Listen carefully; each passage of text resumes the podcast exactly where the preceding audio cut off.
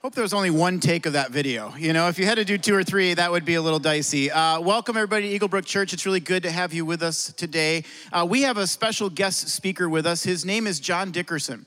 And John Dickerson is the pastor at Connection Point Church in Indianapolis, Indiana. And years ago, someone told me about John. And he has a very unique story. He started as a journalist. He actually won an award. It's the most prestigious award given to a journalist at the youngest age that anybody had ever won it. But John came to this point where he believed he could impact the world more as a pastor than he could as a journalist. After seeing all of the heartache and evil in our world, he said, You know what? I want to be a pastor to help reach people for Christ. And so he became a senior pastor, and he is, I think, one of the most gifted communicators around. Uh, for the last several years, I've been watching him speak, and every time he speaks, his message just hits me in a profound way. Engages my head, it, it hits me in my heart. And so we're so fortunate to have him speaking this weekend. John is the author of a book called I Am Strong. And if you want to pick this book up, I, you can, I would highly recommend it. He's going to be speaking from this content today. And so, would you join me in welcoming John Dickerson?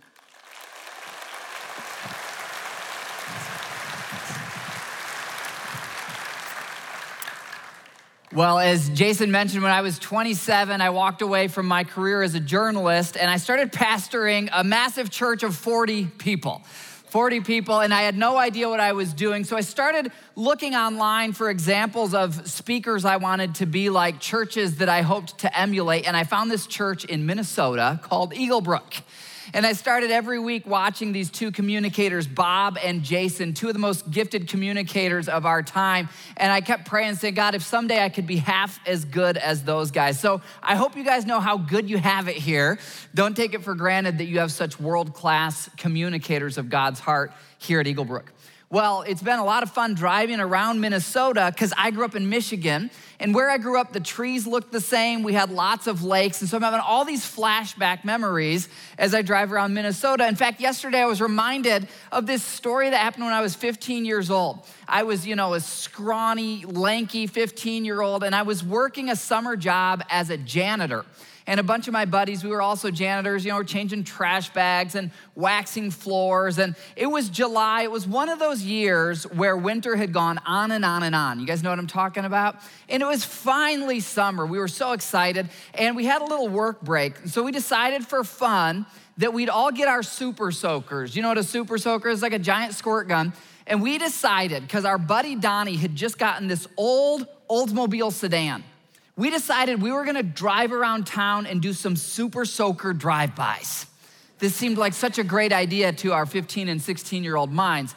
So there were four of us in the back seat of the car, three across the front seat, and we're driving around. And for the most part, we're hitting mailboxes or cars that have their windows up. But our buddy Nate, Nate was sitting in the shotgun seat. He had this massive super soaker.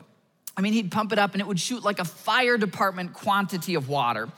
And Nate kept aiming for people who had their windows down. And we kept being like, Nate, I don't know if this is gonna end well, but you know, he was 16, he didn't care. So we end up, we're at this uh, traffic intersection, and we're kind of stuck in traffic. But up ahead of us on the right, about three cars ahead, is this Chevy Monte Carlo. I mean, it's lowered, it's got rims, the bass is thumping. You can tell, like, there's a pretty tough guy in that car, probably, but the window's down. And Nate looks up and he kind of scopes it out. And we're all watching Nate and we hear him make this kind of animalistic grunting noise. He's like, ha ha ha.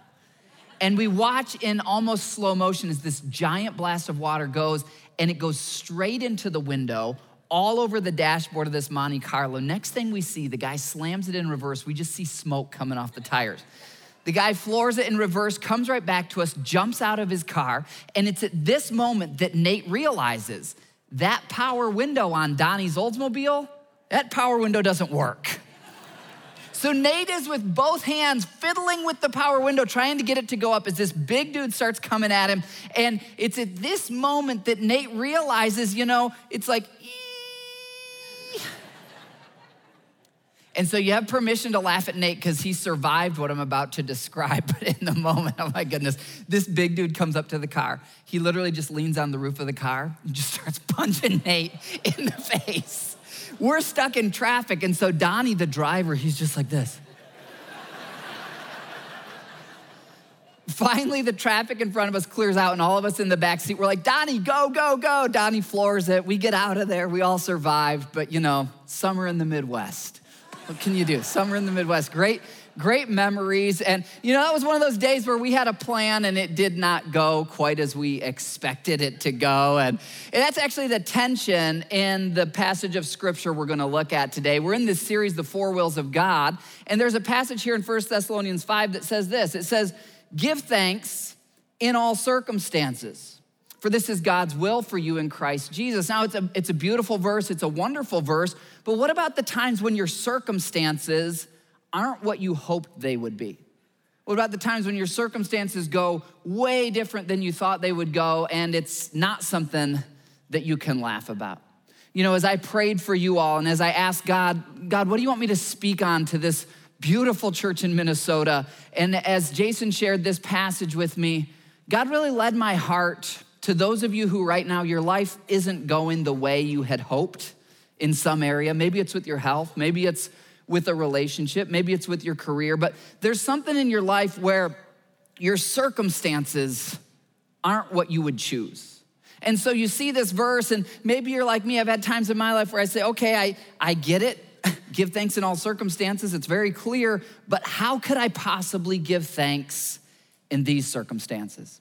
If that's where you are today, this message is for you. I remember a time in my life when my wife and I, our circumstances were so devastating and difficult that we weren't even just trying to figure out how to give thanks, we were just trying to figure out how to survive.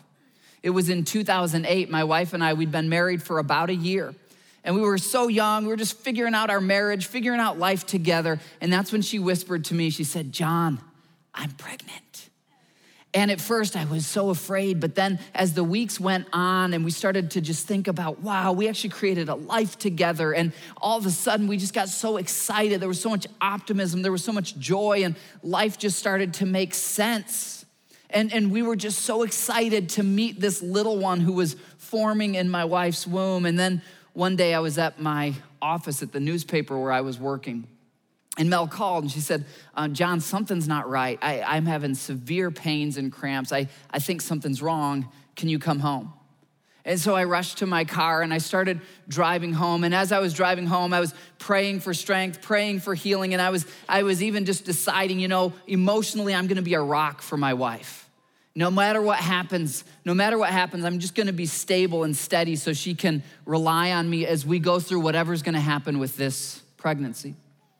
Well, I got home and Mel was just balled up on the couch in severe pain. We ended up being at the hospital later, and in time, that little life left her body. And as we're both grieving what that meant, and just these emotions that we'd never experienced before. The whole time I was with Mel, I was so set on staying strong and being really a rock that she could depend on. But then there was this moment where I was alone in a bathroom. And all of a sudden, I mean, I'm not like a Hallmark movie crier, I don't typically cry. But all of a sudden, these just waves uh, uh, uh, of tears hit me. I mean, I was just sobbing. I've never cried like that before in my life. And, and in that moment, I was just so broken, and Mel was so broken. This dream was broken. We were feeling pain like we'd never felt before. And in that moment, we still believed in God and we knew that God was for us, but we were like, how in the world do we make it through this?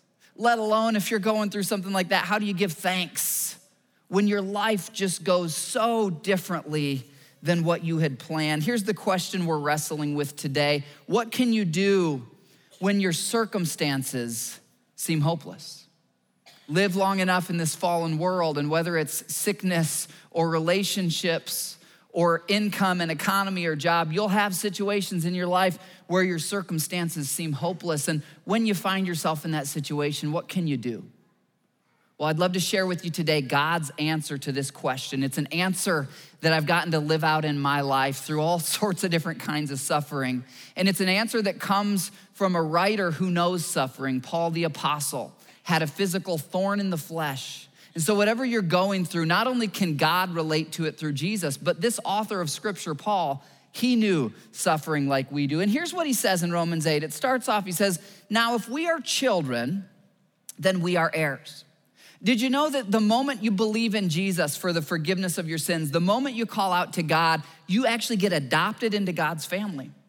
And once you're adopted into God's family, you can't get back out. He doesn't unadopt his kids. And here's what's amazing as one of God's children scripture says, God promises that you are an heir. Now, what does that mean?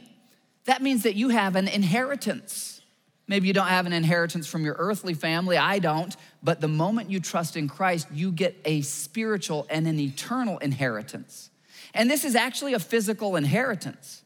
I mean, Jesus, look at this. It says you're an heir of God and you're a co heir with Christ. So when you drive around Minnesota or Minneapolis and you look at real estate, did you know all of that belongs to you?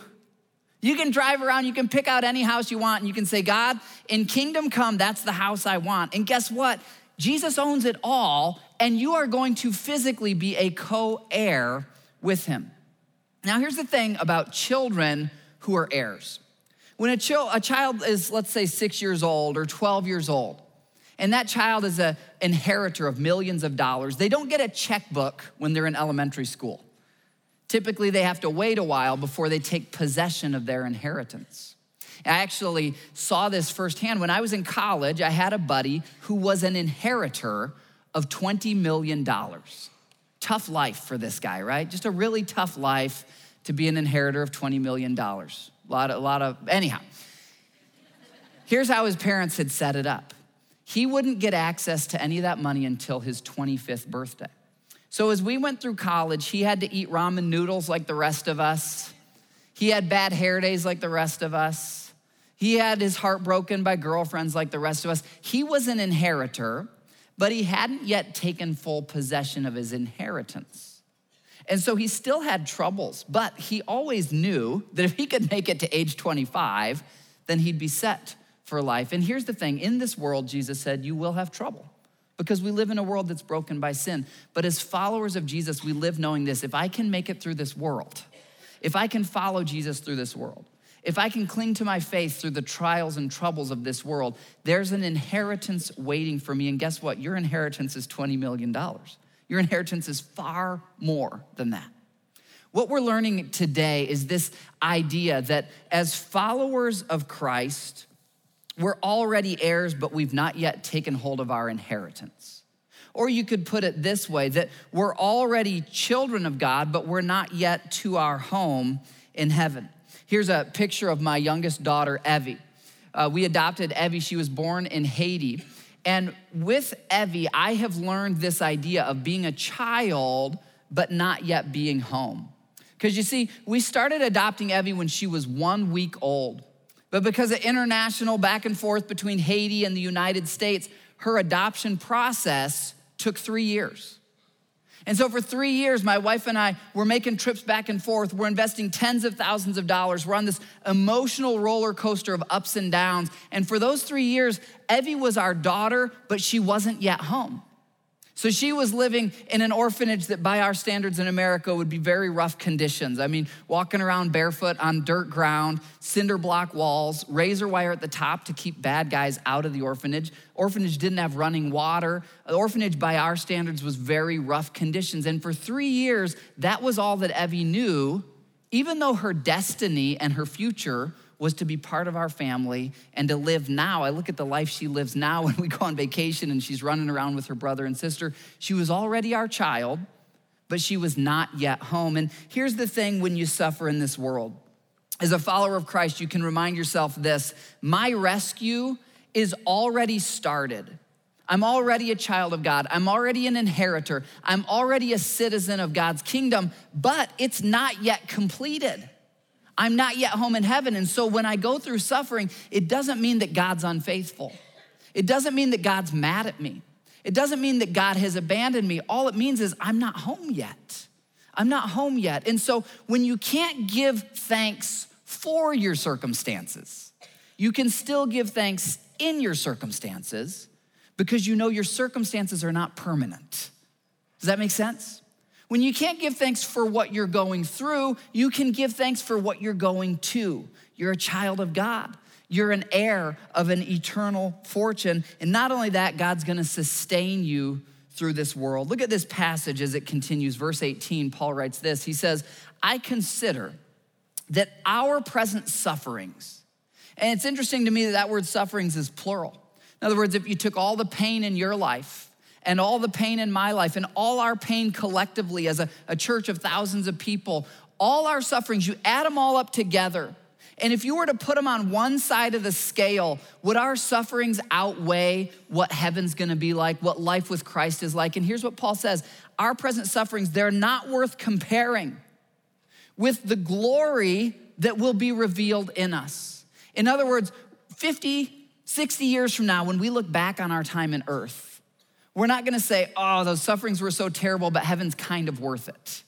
No, what our glory will be like with Christ is so much greater that we'll look back and say there's even there's no comparison. When I was in it, it seemed impossible. When I was in it, it seemed unbearable, but now what I have in heaven is so worth it. Let me just explain a couple things here because when I read this verse, you know, that word glory, it's kind of a churchy word, isn't it? You don't hear that word out and about these days. What does God mean when He says that we're gonna have glory? Well, really, this is the idea of wonder and of pleasure, of ecstasy and joy. You realize that heaven is, is not like, uh, you know, those precious moments figurines? Sometimes we have this idea that heaven's gonna be so boring, so we better live it up while we're on earth. Not at all.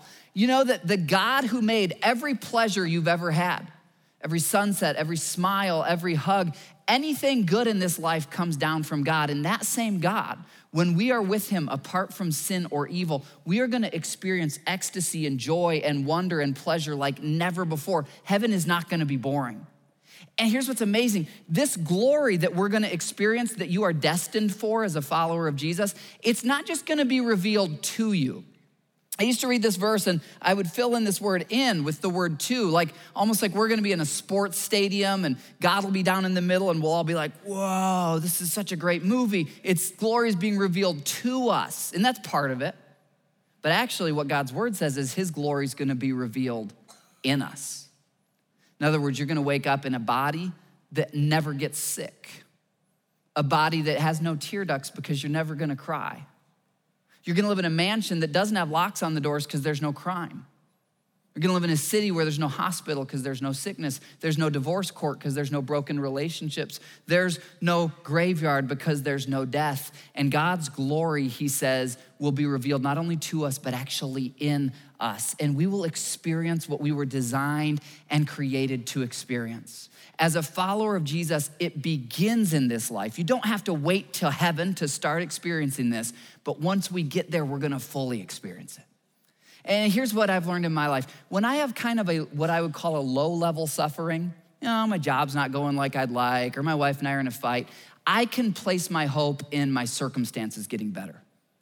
But when I'm going through a really deep suffering, I'm in the hospital, or things are just hopeless, then I need to cling to something bigger than just, I hope I'll feel better in a few minutes. I need to know that my pain is not my destiny or my destination. It's something I'm passing through on my way to heaven. And when you can't give thanks for what you're going through, give thanks for what you're going to. Two promises I'd love to share with you from this passage in Romans 8. And the first is this Christ will rescue you out of your suffering. This is a promise. You don't have to wonder, will my suffering end? Will I make it through this? This is a promise. Christ will rescue you if you've placed your faith in him. If you haven't yet, you can call out to him today. Jesus, I want to be saved. I want to be part of your family. He promises he'll rescue you out of your suffering. This is not the end for you. This world and the pain we experience in it, this is the worst it will ever get for you in all of eternity. This life is the closest to hell you'll ever get. This is the worst it ever gets. So, in the low times of this life, you just cling to that and you remind yourself, you know what? Christ is gonna rescue me out of this. This is not the end for me. When I think of unbearable suffering, I think of the true story of a guy named Louis Zamperini. Maybe you've heard about Louis Zamperini. There was a movie and a book written about him called Unbroken. Louis was an Olympic athlete right before World War II, young, fit, and he had all these dreams about competing in future Olympics when World War II broke out. Well, Louis was flying in an American aircraft. It got shot down over the Pacific Ocean. And Louis ended up spending three years as a prisoner of war in a brutal Japanese prison camp. This was a prison camp where the guards were sadistic and they would beat the prisoners like Louis. This was a prison camp where, as the war dragged on, it was running out of food. And so the, the prisoners, they were literally starving to death. I have a picture at home that I didn't bring because I'm a guest speaker and I thought it might gross you guys out and I might not be allowed to come back ever. But I have this picture of these real prisoners of war from World War II right when the war ended and they were delivered out of those camps and you can see all the ribs. I mean they're so starving. They're so emaciated. And this was what louis was enduring. But what's fascinating about louis is this. He couldn't fix his hope on the prison getting better he couldn't fix his hope on maybe the food will get better, maybe the guards will get nicer. And when we go through low level sufferings, a lot of times we just fix our hope on, you know, maybe I'll get miraculously healed. And by the way, God can do that. I've seen that in my life, and you can pray for that. And that's a great thing. A lot of times, God does intervene in our circumstances. But in the times when we don't get that answer to prayer right away, we can fix our hope on something higher and here's what it was for Louis. As he walked around that prison yard, his hope wasn't that the guards would suddenly turn nice. His hope was that the United States would win and that someday he'd see American airplanes flying overhead. These B 29 Superfortress airplanes, this is what Louis was hoping for. And so, even though he was in the prison and he was beaten down and he was starving to death, anytime he walked in that prison yard, his eyes were scanning the horizon. He was looking up, hoping to see the sun glint off the polished aluminum hull of one of these planes, or hoping to hear with his ears the roar of those giant rotary aircraft engines. And one day, sure enough, right when he thought he couldn't make it any longer, he sees the sun glinting off one of these planes. He hears the roar of the engines, and he knows the United States Army's close. And it gives him just enough to keep hanging in there. I'm gonna be rescued. I'm gonna be delivered. Today might be tough, but if I can make it to tomorrow, I'm gonna be rescued. And do you, do you know when you go through the hardest times in this life, you have just as real of a hope? You will be rescued, you will be delivered. There's this fascinating part in Louis' story when the war had ended, Japan had been defeated, but the prisoners hadn't been released from the camps yet. And so these planes, the American planes started flying over and they would drop down supplies food and water and even magazines and chocolate bars. And so those inmates, even in their suffering, they started to be sustained. And do you know this? While you wait for your rescue from heaven, God will sustain you in this world. Jesus taught us to pray, Give us today our daily bread. You don't need to worry about tomorrow. Today, God's gonna give you what you need. You know what? God brought you here today. God has you watching this today because this is what you need today. And your God, He's already in the future. He's not limited by time. Tomorrow, He's gonna give you what you need. He will drop down the supplies in this earth. He will sustain you through your deepest suffering. And as you keep saying, God, I trust in you, I cling to you, I hope in you, not only will He sustain you, He'll eventually strengthen you and use you to help others. It's because of the sufferings I've been through both emotional and physical with a, a, sickness I don't have time to describe today, but it's because of that that now I get to comfort thousands of other people. And if I could go back in time and change my sufferings, I wouldn't because there's such purpose and fulfillment in helping others who are suffering. And here's my point God will sustain you, He will strengthen you, He will use you. He's not the author of evil or pain, but when you give Him your pain, he can turn it for good. He's a redeemer. He works all things for good. And as you believe in him, in time, he will rescue you. I just love this verse when I think about Louis Zamperini looking up at the clouds. Second Corinthians 1, verse 10. He has delivered us. Christ has delivered us from such a deadly peril. What's the deadly peril? It's the reality that all our bodies are gonna die in the next 50 or 60 years or less for some of us. But we, that's not the end for us. We've already been delivered from that. We have an eternal life in Christ. Not only has He done that, but He will deliver us. What you're going through today, He will deliver you from it. This is past, this is present, this is future. This deliverance is all encompassing. And so it says this on Him, we've set our hope. Do you know that when you can't control your circumstances, you can still control your hope? You can decide what you set your hope on. And when there's nothing in your circumstances that you can hope for, there's no human thing that's realistic to hope for, you set your hope that Christ will continue to deliver you. And I'm here as living proof that He will. He is faithful. He who began the good work in you, he will be faithful to complete it. He doesn't leave his projects half finished. God will never abandon you in your suffering. Set your hope on him. Hebrews 10 puts it this way Let us hold unswervingly to the hope we profess. What's that hope? It's Christ. It's the power of Christ, not just as some churchy word, but that your creator became a human and he took upon himself pain sensors like yours and tear ducts like yours. And he's felt our rejection, he's felt our pain, he's felt our physical suffering. And we profess this hope that he came and he endured our pain so that he could deliver us out of our pain. This is the hope of Jesus, and he who promised is faithful. God keeps his promises. God promises you, you will be rescued out of what you're going through. Cling on to that promise. He will deliver you.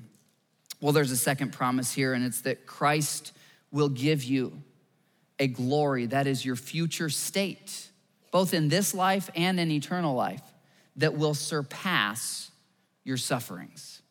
Uh, here's what I mean by this. I told you earlier about my daughter, Evie and for the first, first three years of her life, how she lived in an orphanage. And you know, every time my wife and I would go visit the orphanage, it was, it was always heartbreaking to leave without her.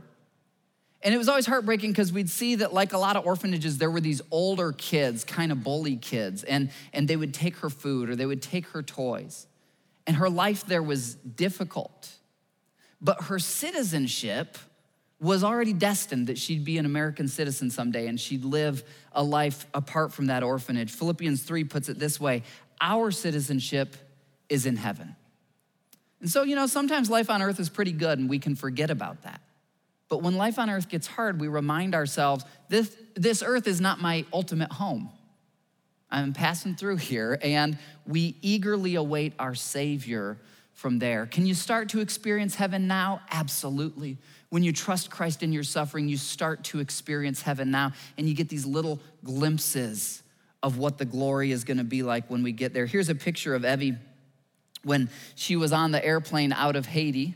Obviously, her first time on an airplane, she fell asleep on my wife Mel's lap. Then we got to the Atlanta airport and we started walking to US Customs and Immigration. And as me and Evie are walking to US Customs and Immigration to get her little passport stamped, she feels carpet for the first time in her life. She feels air conditioning for the first time in her life. She sees running water coming out of a sink for the first time in her life. She sees a drinking fountain for the first time in her life. Now, before she had landed in Atlanta, if I had tried to describe those things to her at the orphanage, she couldn't have understood what they were until she experienced it. And this is how the glory of eternal life with Christ will be. I can try my best to describe it here, but ultimately you grasp it with the hands of faith that, you know what, it's just gonna be way better than I could describe. It's gonna be so much better than I could describe. I wanna tell you a story that summarizes some of this. It's a time when my wife was laying in a hospital bed and she was shrieking in agony. You know, as a journalist and reporter, I had documented a lot of human suffering, but I'd never seen someone who I love suffering so intensely. And I watched her crying in agony. She had this condition, she had a thing called a parasite. You know what a parasite is? It's, it's something that feeds on its human host. And listen closely because this parasite had been feeding on my wife for nine months. This parasite was our oldest son, Jack. And that's right, you know, he was feeding off of her for nine months. And Mel had decided she wanted to have an all natural birth no epidural, no pain medication. By the way, she changed her mind on that for our, our next biological child. But, but in this time, she had decided no epidural, no pain medication. And, and as I watched Mel in birth, I have never seen someone in so much pain, someone who I love. and, and I started to realize a few things. First, I realized this there is no doubt about it, women are stronger than men, okay? That is settled. Childbirth settles it. Women are the stronger species, okay? And now you can make fun of me for this next part, but I do want to say that for us guys, childbirth, if we're right there, it's also traumatic for us. Okay? I was traumatized. I had no idea how disgusting it was gonna be. No idea.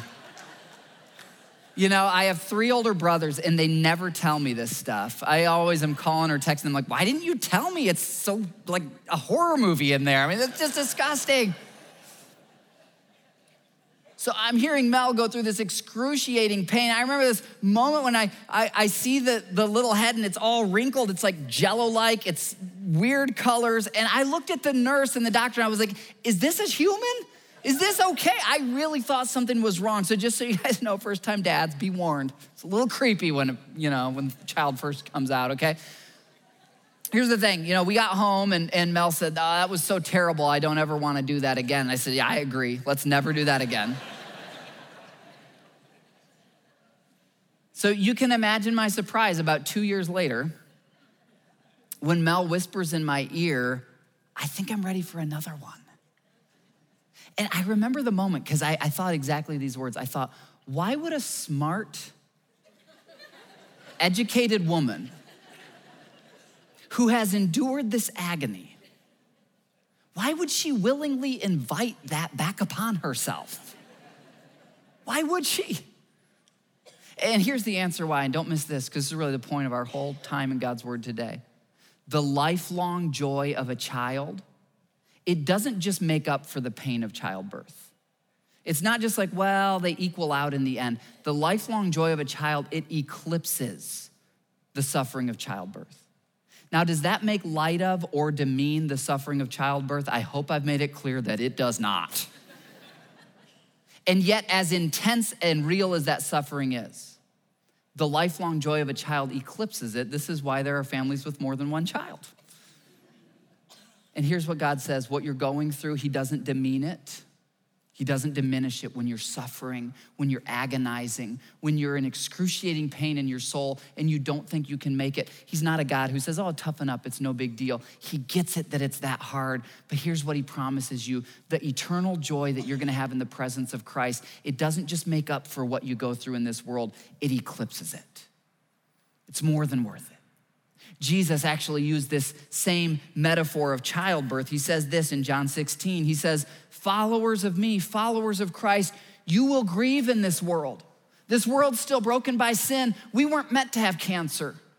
We weren't meant to be broken in our relationships. We weren't meant to go to funerals. We weren't designed for that. And in this world, we will grieve. But Jesus gives you a promise. He says this Your grief will turn to joy. Your grief will turn to joy. And then Jesus, he uses this. He says, a woman giving birth to a child. You know, she's in grieving and in pain because her time has come. And he says this, but when her baby is born, in that moment, she forgets the anguish because of her joy that a child's come into the world. And then Jesus makes you this promise. He says this to you So it is with you. Right now are the birth pains. Right now is the hard time. Right now is the difficulty. But Jesus promises, He says, I will see you again and you will rejoice. And no one will take your joy away. You know, in this life, in this world, our joy comes and it goes. And we get the promotion or the relationship or the house and it's joyful, but then something else happens. And he says, I'm taking you to a place when you're face to face with me that your joy will never recede, it will never go back down. I'm gonna give you a joy that no one can ever take away from you.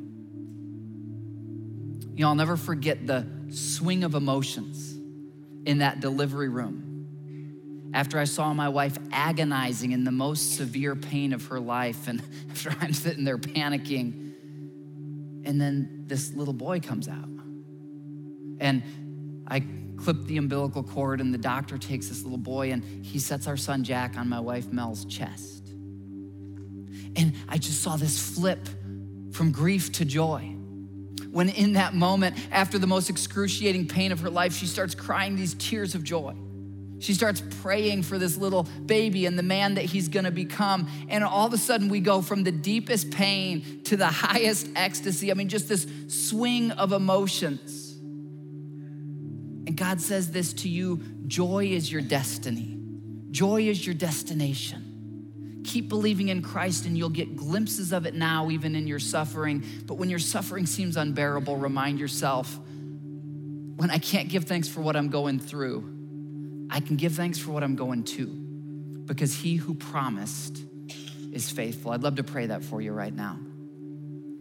Father, every one of us listening, you see into our hearts. You see the deep, broken parts of us that nobody else sees. And God, I just thank you that you are a compassionate God. You say in your word that you're near to the brokenhearted. You uphold those who are crushed in spirit. And God, I know there's people listening to this message right now, and they just needed this today. They just needed to know that you're with them, they needed to know that you're for them. The Holy Spirit, would you just minister to their hearts? And God, would you help our unbelief? Would you strengthen our faith? Would you help us to call out to you in this life? and experience your joy, little bits of heaven here on earth. And God, when we can't give thanks for our circumstances, would you give us the faith to give thanks in our circumstances, knowing that we will be delivered, we will be sustained, and that we have a future of glory so incredible we can't even understand it now, but it will eclipse the temporary sufferings of this life. We believe this by faith. Help us to experience it this week, we pray in Jesus' name. Amen. Well, hey guys, thanks for letting me hang out with you. See you next week.